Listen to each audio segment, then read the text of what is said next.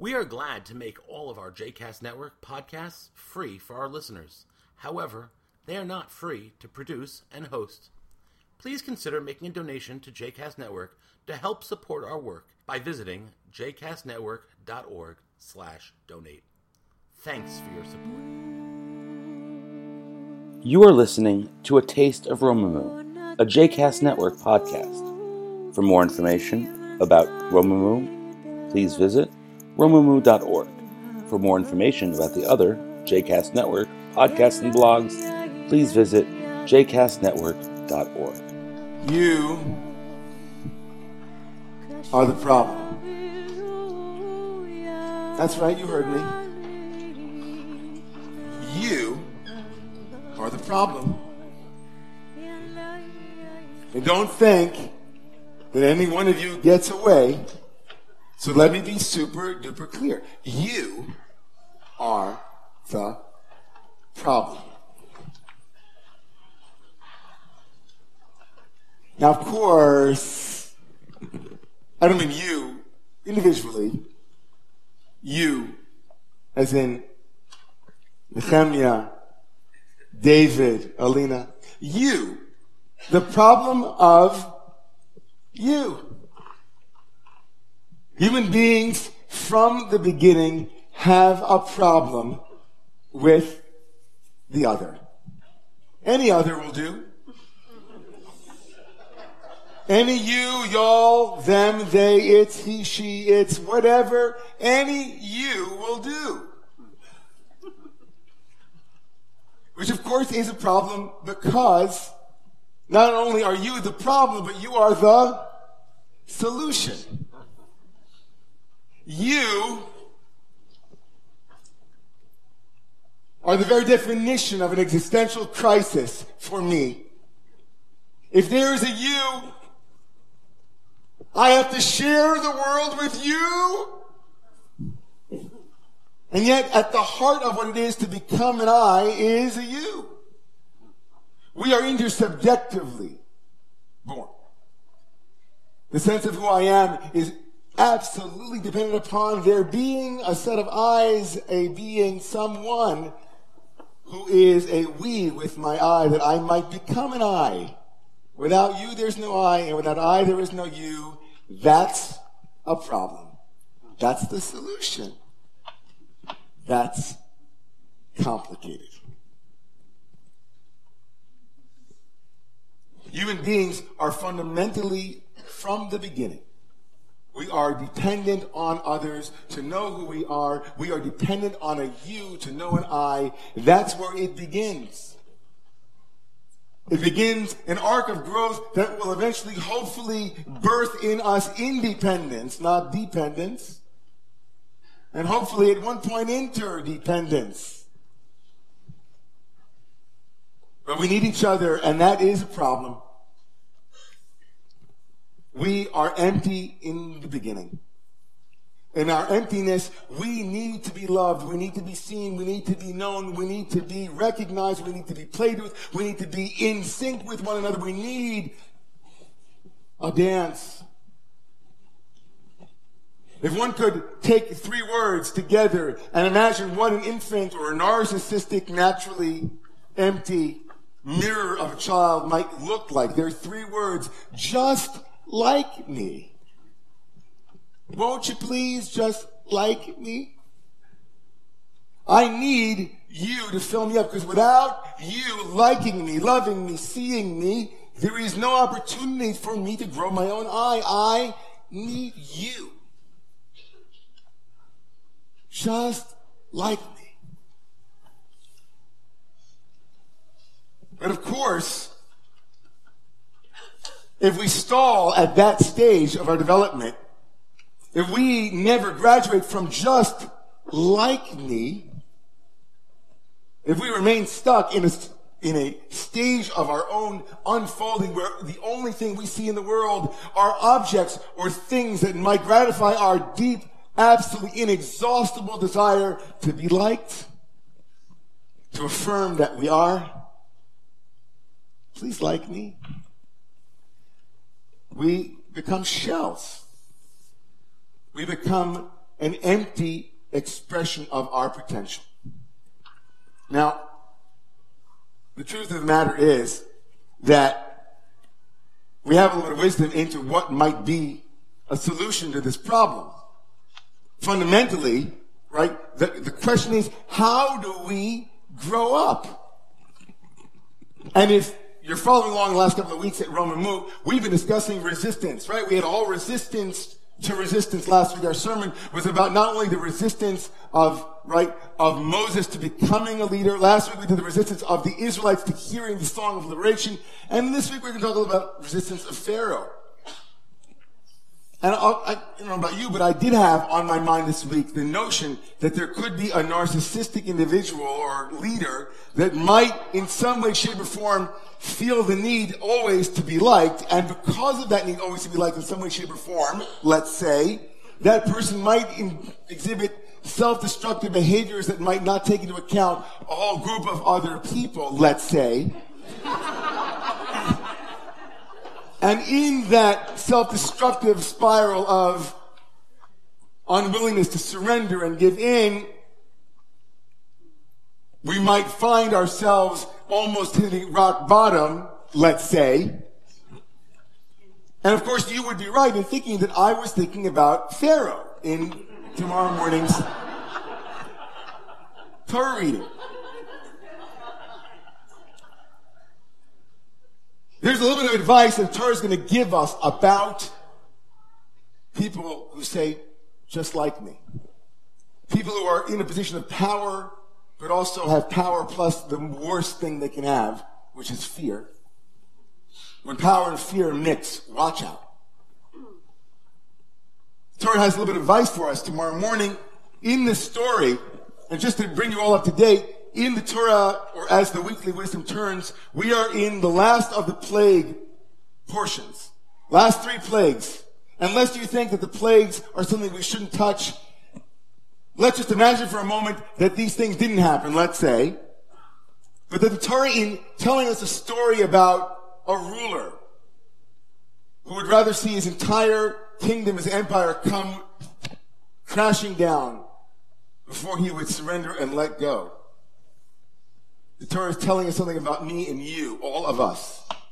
Not just politically, not just cosmically, but interpersonally, me and you. When I usually think about the plagues, we come to the last three, which are locust and then darkness, and the last one, of course, the killing of the firstborn.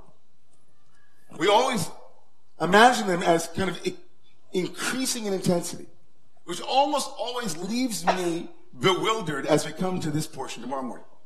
Because locusts, pretty horrible. They went everywhere. The earth was dark with the amount of locusts that were there. But when we come to the penultimate plague, known as darkness, I've always wondered what exactly warranted the ninth plague, the penultimate plague, to be in its place. What made darkness a plague?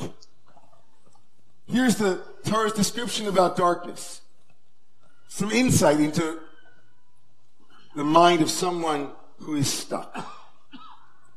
God said to Moshe, "Vayomer Adonai Moshe, Nitei yadcha al hashamayim, v'choshech al eretz Mitzrayim."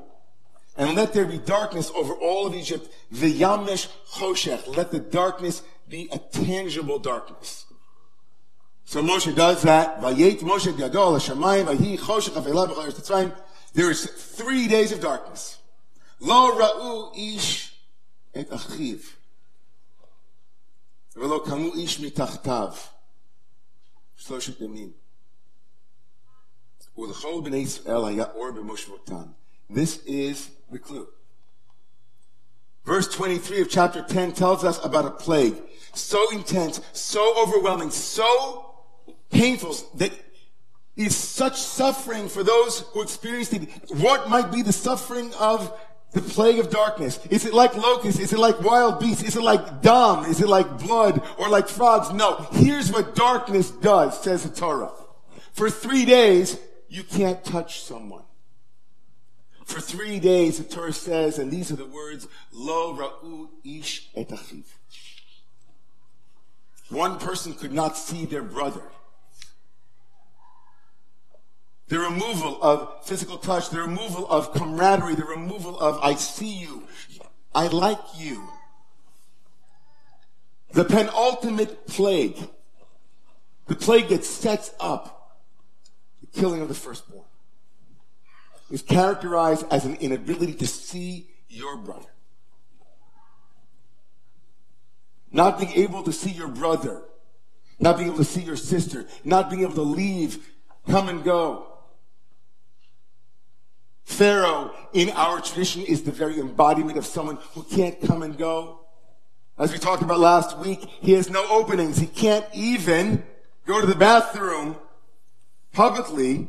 No one can know that he goes to the bathroom, says to Midrash, because he can't let anybody know that he's deeply human. He has no orifices that anybody knows of. Like his land, he is sealed inside and outside, like a place that is walled in. The walls of Egypt become the prison of Egypt. In the words of Mark Nepo, the poet, the walls that we use to construct against fear and against something outside of us become the very thing that makes it impossible for the very thing that we feel fear to move from us. Because by the time we construct the wall, the fear is already there. Why else construct the wall? The fear is already in you. And so that very thing that you construct to keep everything out now becomes the thing that keeps everything in. Pharaoh is in prison. He can't even let the Israelites who are imprisoned in him and in his country leave even though they are destroying his country. Pharaoh is insulated, armored. And like the choshech, the plague of darkness, there's no connection, there's no touch. He hides behind a wall of fear, behind a wall of darkness. Pharaoh and the plague are one. The country is one. He is terrified. So, what's the solution? If the plague is not seeing your brother, not seeing your sister, what is the solution? Just like me. Not just like me, but just like me. What if Pharaoh were able to say, what if the Egyptians were able to say, oh, those Israelites, they long for freedom just like me. What if Pharaoh were be able to grok, to understand that killing the firstborn children of the Israelites would be as painful to them as it would be to him, just like me? What if the one who is narcissistic, narcissistically insulated could imagine a reality of the other that is just like them? What if they could really see their brothers and sisters? I had the opportunity this week to um, to be a part of a contingent of white liberal rabbis who met with the leaders of the Women's March to try to bring together and to listen to one another around what has been happening in communities of color and around Jews who are feeling walled in, fearful. It reminded me of this quote from James Baldwin Love takes off the masks that we fear we cannot live without and know we cannot live within. Love takes off the mask that we fear we cannot live without and know we cannot live within. And then he goes on to say, I use the word love not merely in a personal sense, but as a state of being, a state of grace, not in the infantile American sense of being made happy, just like me, but in the tough and universal sense of quest and daring and growth. The tough universal sense of quest and daring and growth. Daring to let down my guard. Daring to see my brother and sister as just like me. daring to see those whom I'm trying to protect myself from having the very same fears that I have. Why are these immigrants running to our country if not because of their own terror? Sure, there are plenty of people whom we'd like to protect ourselves from, and protection is vital. But what kind of protection is true protection? What kind of protection is true protection? When we build walls to insulate ourselves against the fear that already exhibits itself in our own bodies, we become locked in the prison that was intending to keep us safe. When we withdraw, when we pull away, when we say, I'm not going to talk to those people because I don't, re- they're not like me. Tamika is not like me. Like her, not like her. Linda Sarsour, not like me. Palestinians, not like me. Jews, not like me. Every, almost every cruel act, almost every act of inhumanity has begun with those words, not like us. Who those homosexuals? They're not like us. Who those black people? Not like us. Everyone not like us. Just like me. Not like me. Walls. Fear. Self-destruction. Ignorance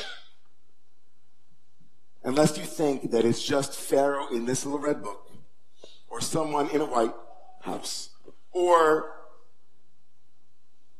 it's all of us.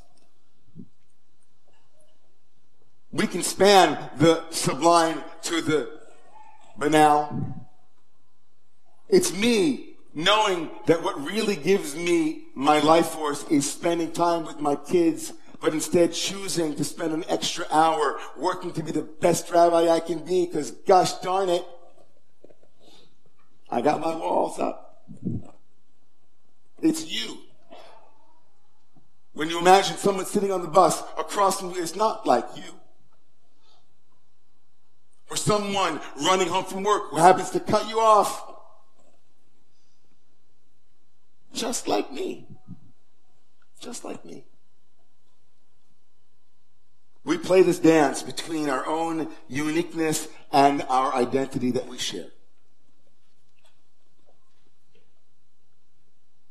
This Shabbat is special for a number of reasons. One is that a dream that I've had for almost 30 years to have a contemplative meditative space, uh, a yeshiva of sorts, a kind of seminary place where people can study is coming to fruition with 120 some odd people who are coming on Sunday, and then, God willing, our full yeshiva program in June. And I thought it would be nice for us to end tonight inviting all of those who are sleeping now to wake up. It's nice when your sermon can give somebody a nice little snooze. I like that.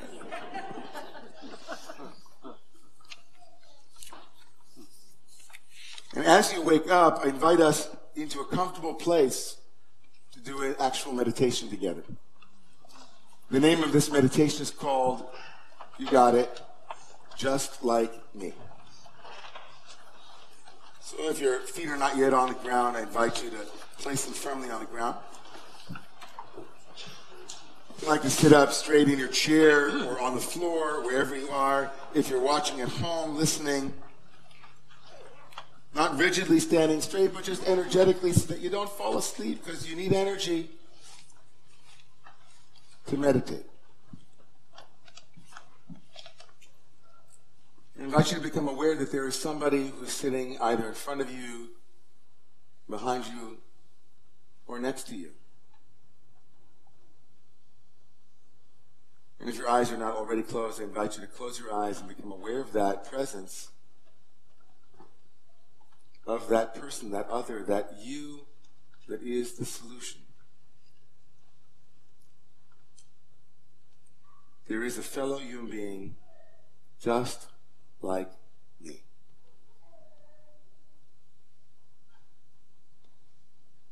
This person has a body and a mind, just like me. This person has feelings, emotions, and thoughts just like me.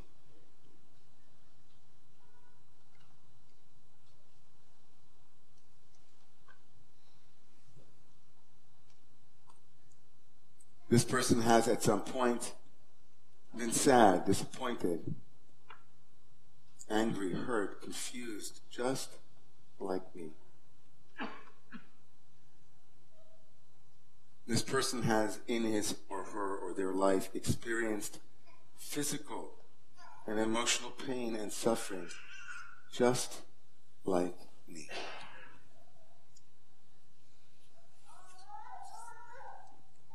This person wishes to be free from pain and suffering, just like me.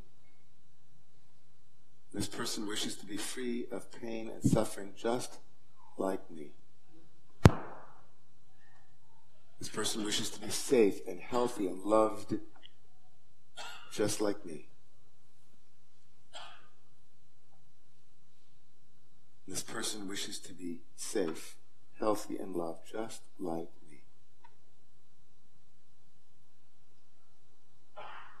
Now let's allow some wishes to arise. I wish for this person to have the strength and resources and social support to navigate the difficulties in their life. I wish for this person to be free from pain and suffering. I wish for these people to be happy because this person is a fellow human being just like me.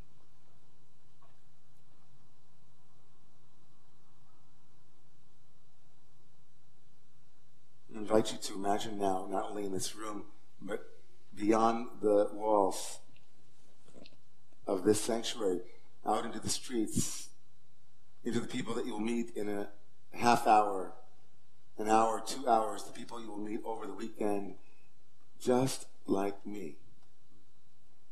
Allowing yourself to see them and to say these words. They suffer, they yearn, they long, just like me.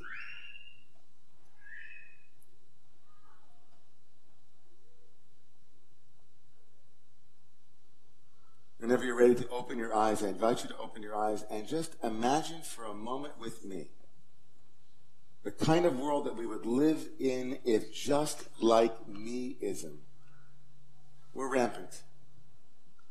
Imagine the restaurant you go to anytime over the weekend where everyone looks at you and treats you as if they were treating their highest self with care. And imagine the same place and you treat the wait staff that way too. Imagine a community that engages one another just like me. This person wants to feel welcome. Just like me, this person wants to connect. Just like me.